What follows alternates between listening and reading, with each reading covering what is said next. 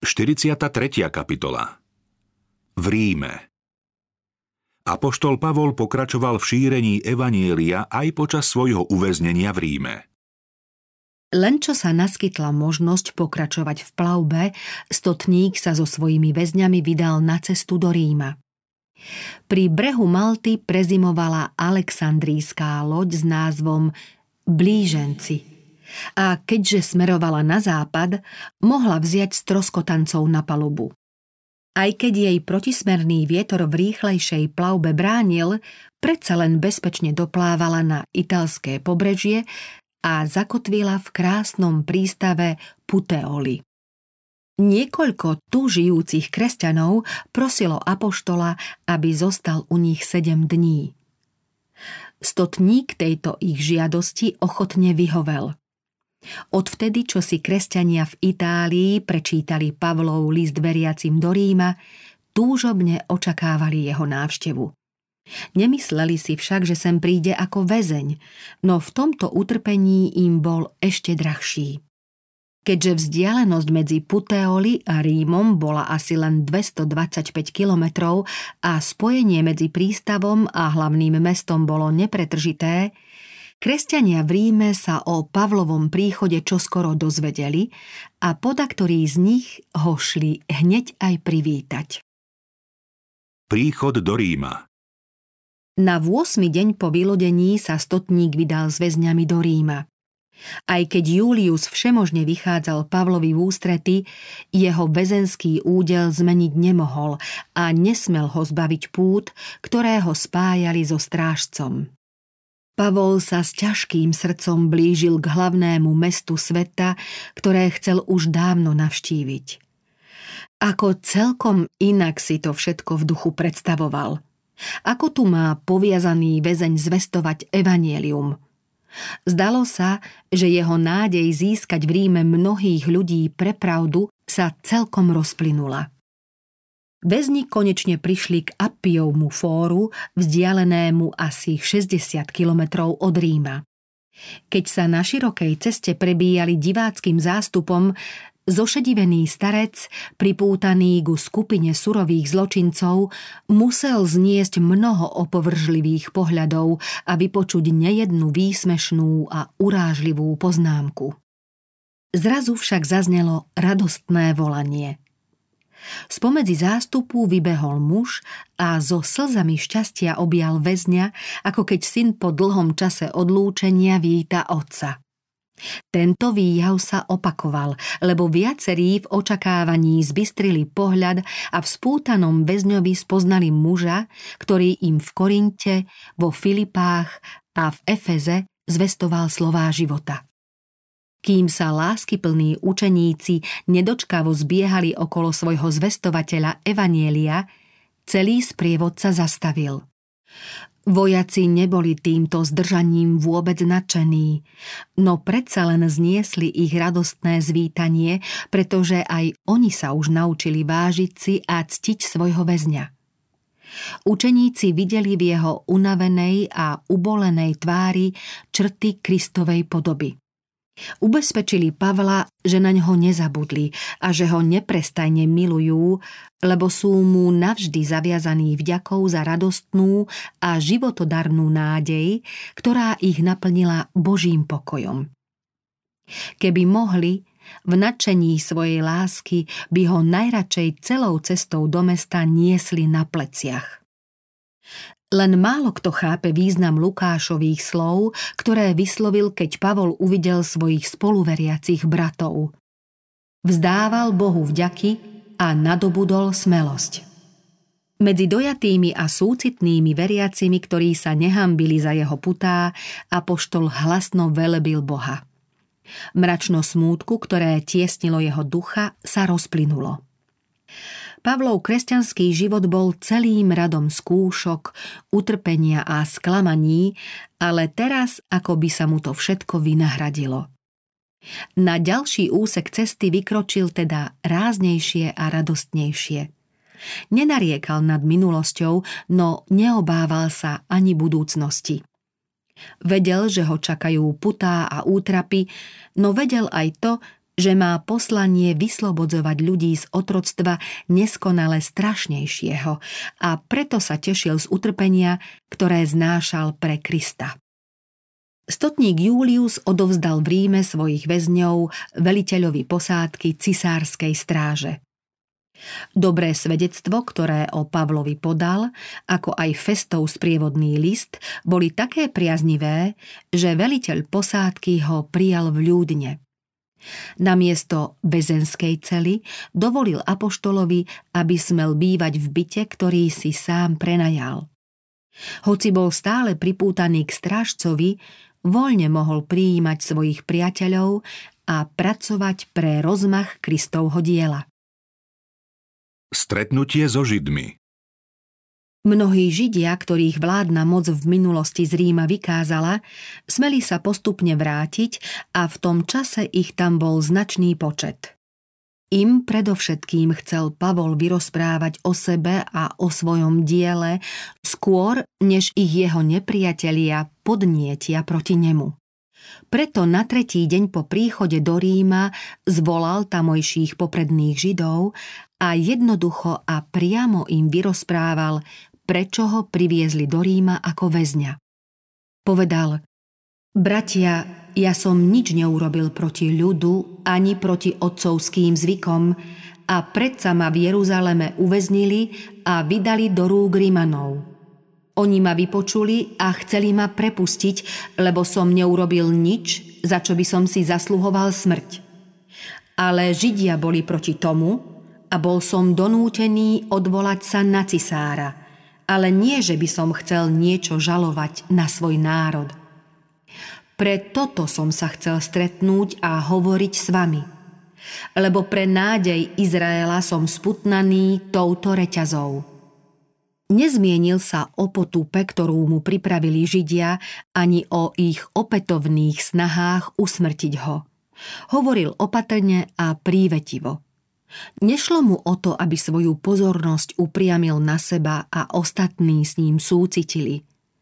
Chcel obhájiť pravdu a obrániť česť Evanielia – jeho poslucháči ho uistili, že dosiaľ nedostali proti nemu nejaké žaloby ani v listoch verejných, ani súkromných a že nikto zo Židov, ktorí prišli do Ríma, ho z nejakého zločinu neobvinil ba prejavili záujem dozvedieť sa od neho, prečo verí v Krista.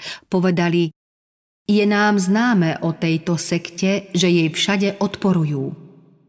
Keďže si to sami prijali, Pavol navrhol, aby určili deň, keď im bude môcť objasniť pravdy Evanielia. V stanovený čas sa zišli mnohí a on im od rána až do večera vysvetľoval a svedčil o Božom kráľovstve a presviečal ich o Ježišovi z Mojžišovského zákona a z prorokov. Vyrozprával im svoje skúsenosti a zo spisov starej zmluvy im o tom jednoducho, úprimne a presvedčivo uvádzal dôkazy. Apoštol poukázal na to, že náboženstvo nespočíva v obradoch a navyknutých úkonoch, vyznaniach či teóriách. Keby to bolo tak, potom by to človek svojim skúmaním a premýšľaním pochopil podobne, ako sa chápu veci tohto sveta. Pavol však učil, že náboženstvo je pôsobivá a spásna moc, pochádzajúca jedine z Boha. Je to osobná skúsenosť o pôsobení Božej obnovujúcej moci v človekovi. Apoštol im pripomenul, že Izraelcov už Mojžiš upozorňoval na Krista ako na proroka, ktorého majú poslúchať. A že všetci proroci svedčili o ňom ako o jedinom lieku proti hriechu, o tom nevinnom, ktorý bude niesť hriechy vinníkov. Nevyčítal im, že zachovávajú tradície a obrady, ale poukázal, že pri všetkom svojom prísnom dodržiavaní obradných predpisov zavrhujú toho, ktorý je podstatou celého predobrazného poriadku. Pavol vyhlásil, že pred svojím obrátením Krista osobne nestretol, ale o povahe a diele Mesiáša mal ako iný len určitú predstavu. Ježiša Nazareckého zavrhol ako podvodníka, pretože jeho predstavu Mesiáša nesplňal. Teraz však boli jeho názory na Krista a jeho dielo oveľa duchovnejšie, vznešenejšie a jasnejšie, pretože zažil obrátenie. Apoštol tvrdil, že Krista im nepredstavuje telesne. Herodes poznal Krista počas jeho pozemského pôsobenia.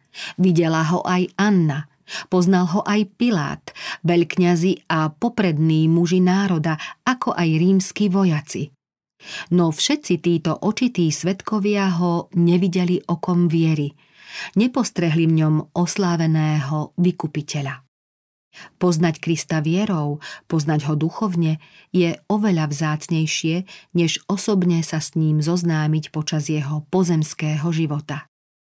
Pavlovo terajšie spojenie s Kristom bolo vrúcnejšie a trvácnejšie, než býva obvyklé pozemské ľudské priateľstvo. Keď Pavol hovoril o tom, čo poznal a dosviečal, čo o Ježišovi Nazareckom ako nádeji Izraela smel vidieť, presvedčil tých, ktorí pravdu úprimne hľadali. Niektorým sa jeho slová nezmazateľne vrili do pamäti – Iní však tvrdohlavo odmietli prijať jasné svedectvo písma, hoci im ho vykladal ten, ktorého duch svetý mimoriadne osvietil. Aj keď apoštolové dôkazy vyvrátiť nemohli, jeho závery predsa len odmietli. Hlásanie Evanielia pokračuje. Od Pavlovho príchodu do Ríma uplynuli celé mesiace, než jeruzalemskí židia prišli osobne predniesť svoje obvinenia proti väzňovi. Ich zámery dosiaľ stále zlyhávali. Teraz však, keď mal Pavla súdiť najvyšší súd rímskej ríše, nechceli utrpieť ďalšiu porážku. Liziáš, Felix, Festus a Agrippa všetci boli presvedčení o Pavlovej nevine – jeho nepriatelia sa mohli spoliehať len na snahu podvodom získať cisárovú priazeň. Odklad pojednávania by ich zámeru len prospel, lebo by získali čas na dôkladnejšie zosnovanie svojich plánov, preto istý čas vyčkávali, kým svoje žaloby proti apoštolovi predniesli osobne. Z hľadiska Božej prozreteľnosti bol odklad evangelizačne prospešný. Priazeň strážcov dovoľovala Pavlovi bývať v pomerne pohodlnom dome. Mohol sa voľne stretávať s priateľmi a denne vysvetľovať pravdu tým, ktorí boli ochotní počúvať ho.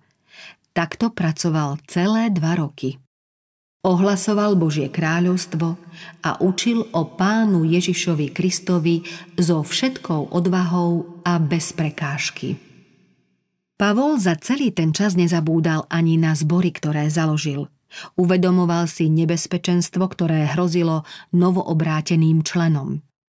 Preto sa všemožne snažil pomôcť im aspoň listami, v ktorých ich varoval a usmerňoval praktickými radami. Z Ríma vyslal do misijnej práce posvetených pracovníkov, aby pôsobili nielen v zboroch, ktoré Apoštol založil, ale aj v oblastiach, ktoré sám nenavštívil. Títo pracovníci ako múdri duchovní pastieri zveľadili Pavlom započaté dielo. Keďže Apoštol bol s nimi v stálom spojení a situáciu i nebezpečenstvá zborov dobre poznal, mohol na všetkých bdelo a rozvážne dohliadať. Aj keď sa zdalo, že stratil akúkoľvek možnosť misíne pracovať, Pavlov vplyv mal širšiu a trvalejšiu pôsobnosť, než keby mohol voľne navštevovať zbory ako v predošlých rokoch. Apoštol sa ako pánov väzeň tešil väčšej láske zo strany veriacich a tomu, čo im ako väzeň pre Krista napísal, venovali väčšiu pozornosť a úctu, ako keď bol medzi nimi osobne prítomný. Veriaci si len teraz, keď im Pavla vzali, naozaj uvedomili, aké ťažké bremeno za nich niesol. Až dosiaľ sa takmer všetkým zodpovednostiam a povinnostiam vyhýbali, pretože nemali dostatok múdrosti, citlivosti a nezdolnej priebojnosti. Ale teraz, keď sa ako neskúsení museli naučiť to, pred čím dosiaľ uhýbali, cenili si jeho varovania, rady a pokyny viac než to, čo medzi nimi vykonal osobne. Správy o jeho odvahe a viere počas dlhého väznenia ich povzbudili k väčšej vernosti a horlivosti v Kristovom diele. Pavlovi spolupracovníci medzi Pavlovými pomocníkmi v Ríme boli viacerí z jeho bývalých priateľov a spolupracovníkov. Bol s ním Lukáš, milovaný lekár, ktorý ho sprevádzal do Jeruzalema a bol s ním počas dvojročného väzenia v Cézareji aj za nebezpečnej plavby do Ríma. Aj Timotej sa mu postaral o pohodu. Tychikus, milovaný brat, verný služobník a spolupracovník v pánovi, šľachetne stál pri Apoštolovi. Bol s ním aj Démas a Marek. Aristarchus a Epafras, jeho spoluväzni, boli tiež pri ňom. Markova kresťanská skúsenosť sa od prvých rokov jeho vyznania viery výrazne umocnila. Čím hlbšie vnikal do Kristovho života a jeho smrti, tým jasnejšie predstavy mal o jeho poslaní a s ním spojených ťažkostiach a zápasoch. Keď v jazvách Kristových rúk a nôh čítal znamenia jeho služby ľuďom a spoznal vzdialenosť, ktorú pre záchranu stratených a hinúcich vie prekonať seba zaprenie, Marek bol ochotný nasledovať majstra na ceste sebaobetovania. Keď teraz spolu s Pavlom znášal údel väzňa, lepšie než kedykoľvek predtým pochopil, akým nesmiernym obohatením je získať Krista a akou nesmiernou stratou je získať svet a stratiť život, pre ktorého záchranu Kristus vylial svoju krv. Marek zostal aj v najťažšej skúške a protivenstve apoštolovým múdrym a milovaným pomocníkom. Démas do istého času zotrval vo viere, no neskôr Kristovo dielo opustil. Pavol o tom napísal. Démas ma opustil, lebo miluje tento svet. Tento učeník vymenil všetko vznešené a šľachetné za svetský zisk. Aká to nerozvážna výmena. Démas bol napriek všetkému svetskému bohatstvu a podstách naozaj chudobný, nech by sa chválil akýmkoľvek imaním.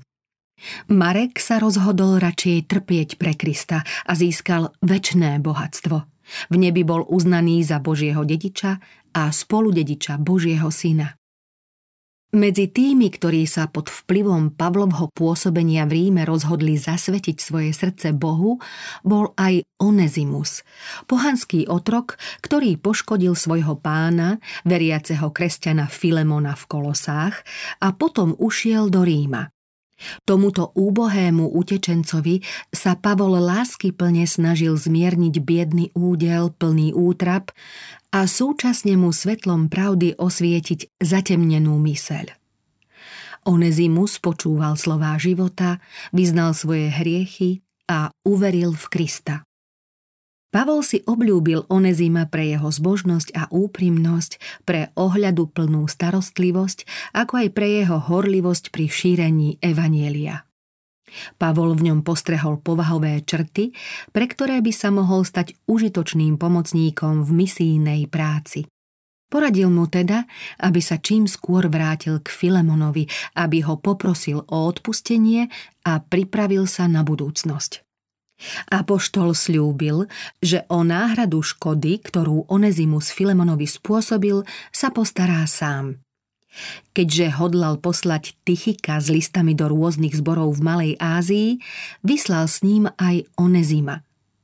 Pre tohto otroka bolo ťažkou skúškou vydať sa do rúk svojho pána, ktorého poškodil, no ako úprimne obrátený kresťan nevyhýbal sa svojej povinnosti.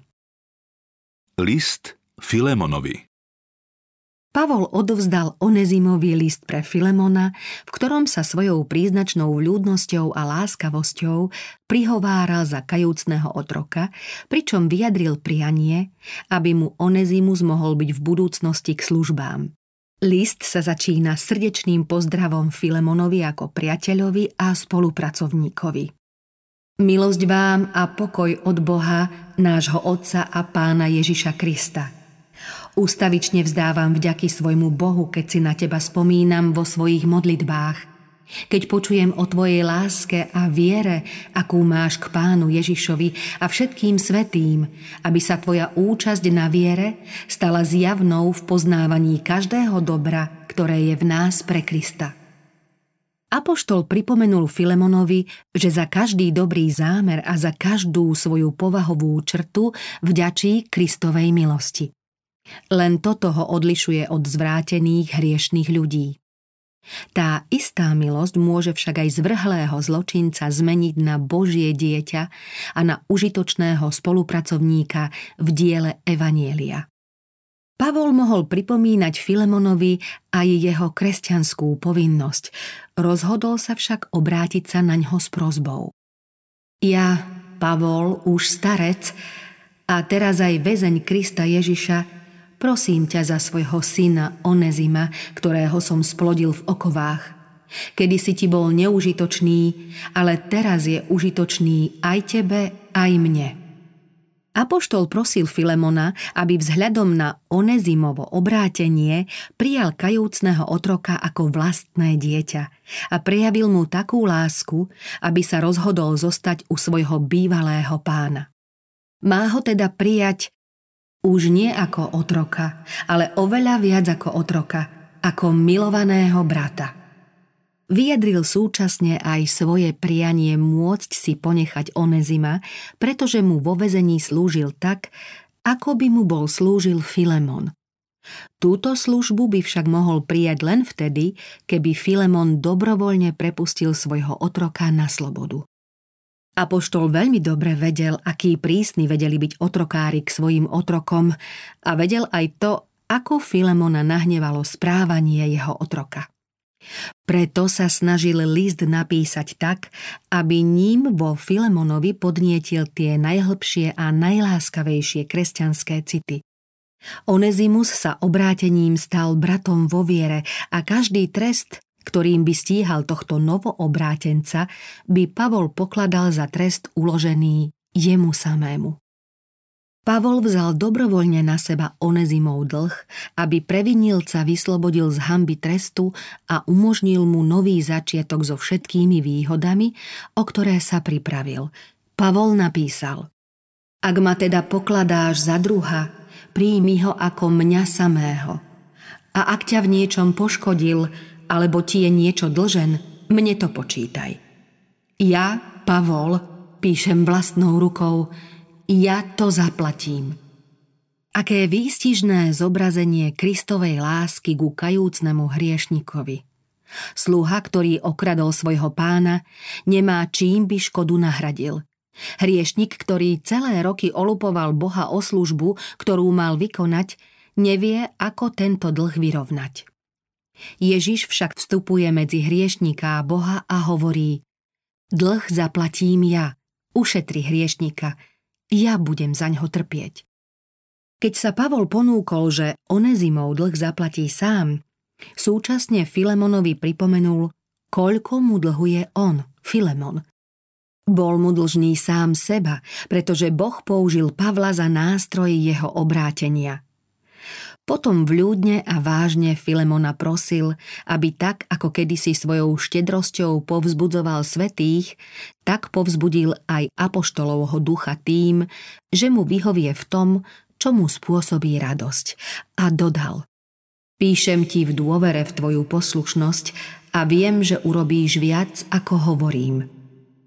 Apoštolov list Filemonovi svedčí o tom, ako evanielium ovplyvňovalo vzťahy medzi pánom a sluhom. Otroctvo bolo platným spoločenským poriadkom v celej rímskej ríši a vo väčšine kresťanských zborov, kde Pavol pôsobil, boli páni i otroci. V mestách, kde otrokov bývalo často oveľa viac než slobodných obyvateľov, platili zvlášť prísne zákony na udržanie otrokov v područí. Zámožný Riman mal neraz aj stovky otrokov z každej vrstvy, rôznych národností a rozmanitého povolania. Pán mal úplnú právomoc nad telom i duchom týchto bezmocných bytostí a mohol ich potrestať, ako len chcel. Ak by sa niekto z nich odvážil z pomsty alebo v sebaobrane zodvihnúť ruku proti svojmu pánovi, vinník mohol s celou svojou rodinou prísť o život tým najneľudskejším spôsobom. Bezohľadne sa trestal aj ten najmenší omyl, náhoda či nepozornosť. Niektorí páni, ľudskejšie cítiaci než iní, boli k svojim sluhom ohľadu plnejší, no väčšina boháčov a šľachticov bezúzdne holdovala rozkošiam, vášňam a pôžitkom a svojich otrokov ponižovala na úbohé obete svojej vrtošivosti a krutosti. Celý otrokársky systém nezadržateľne smeroval k rozkladu. Apoštolovým poslaním nebolo svojvoľne či náhle zvrátiť tento zavedený poriadok. Každá taká snaha by len zmarila úspech Evanielia.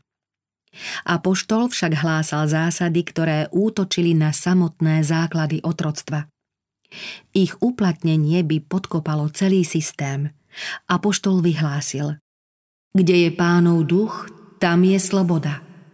Obrátený otrok sa stal časťou Kristovho tela a ako taký mal byť milovaným bratom a rovnakým spoludedičom Božích požehnaní a výsad Evanielia ako jeho pozemský pán.